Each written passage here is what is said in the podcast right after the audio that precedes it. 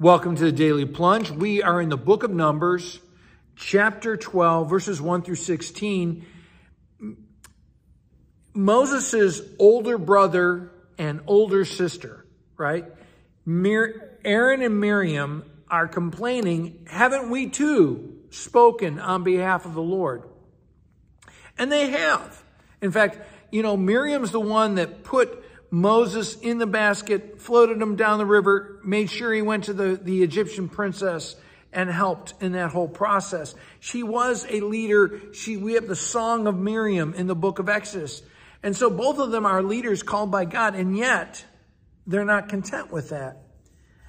And um, they want to be, they want more recognition. But that's not the argument they're making. When they starts off in verse one, it says, they began to talk about how Moses was, his wife, Zipporah, who we know about, was Cushite. Now, Cush, you may not know this, it was an ancient kingdom in northern Ethiopia. And so she's dark skinned, she's black. And they're complaining about, about her as being an outsider.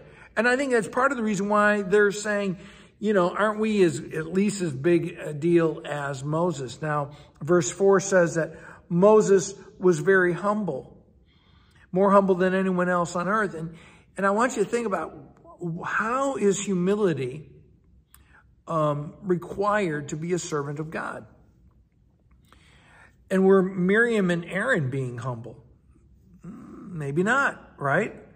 And so the Lord calls them, and the Lord calls them out of the tent meeting. Come out, all three of you, and I want you to hear my words. And I, I think about are we willing to hear God, to listen to God when He addresses us, when He judges us, when He calls us out for something that we need to be called out about? And then He talks about he, the, the people He calls as a prophet. He says, I do call people as prophets, and I reveal myself to them in visions. But that's not the case with Moses. Moses has an intimate relationship where I speak to him face to face. And, you know, I don't speak to him in parables or riddles.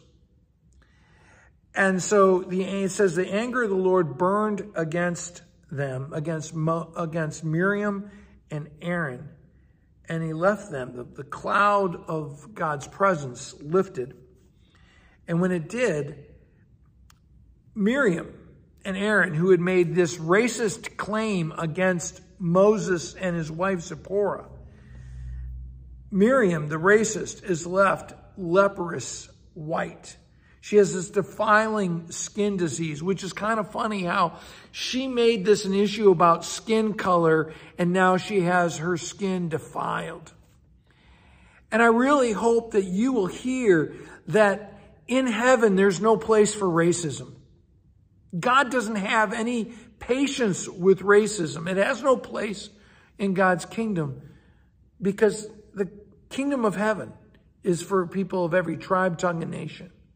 And God calls all of us. Now, Moses intercedes for his brother and sister. And he says, I ask you, you know, do not hold on to our sin. And he says, we were foolish don't hold on to our sin. And isn't that the case for all of us? We are foolish. We sin against God and we, and we, we recognize that to other folks who hurt us. And do we intercede and pray for them? And, you know, the Lord says, you know, if she had, if she was disgraced by her father, she'd have to wait out seven days. Well, she's been disgraced by the heavenly father. She's been excommunicated. And so she's going to have to wait. But the whole community waits for her to be restored. And I think that's an incredible testimony to the power of forgiveness. Well, thanks, friends. Have a blessed day. Thanks for joining us today for the Daily Plunge.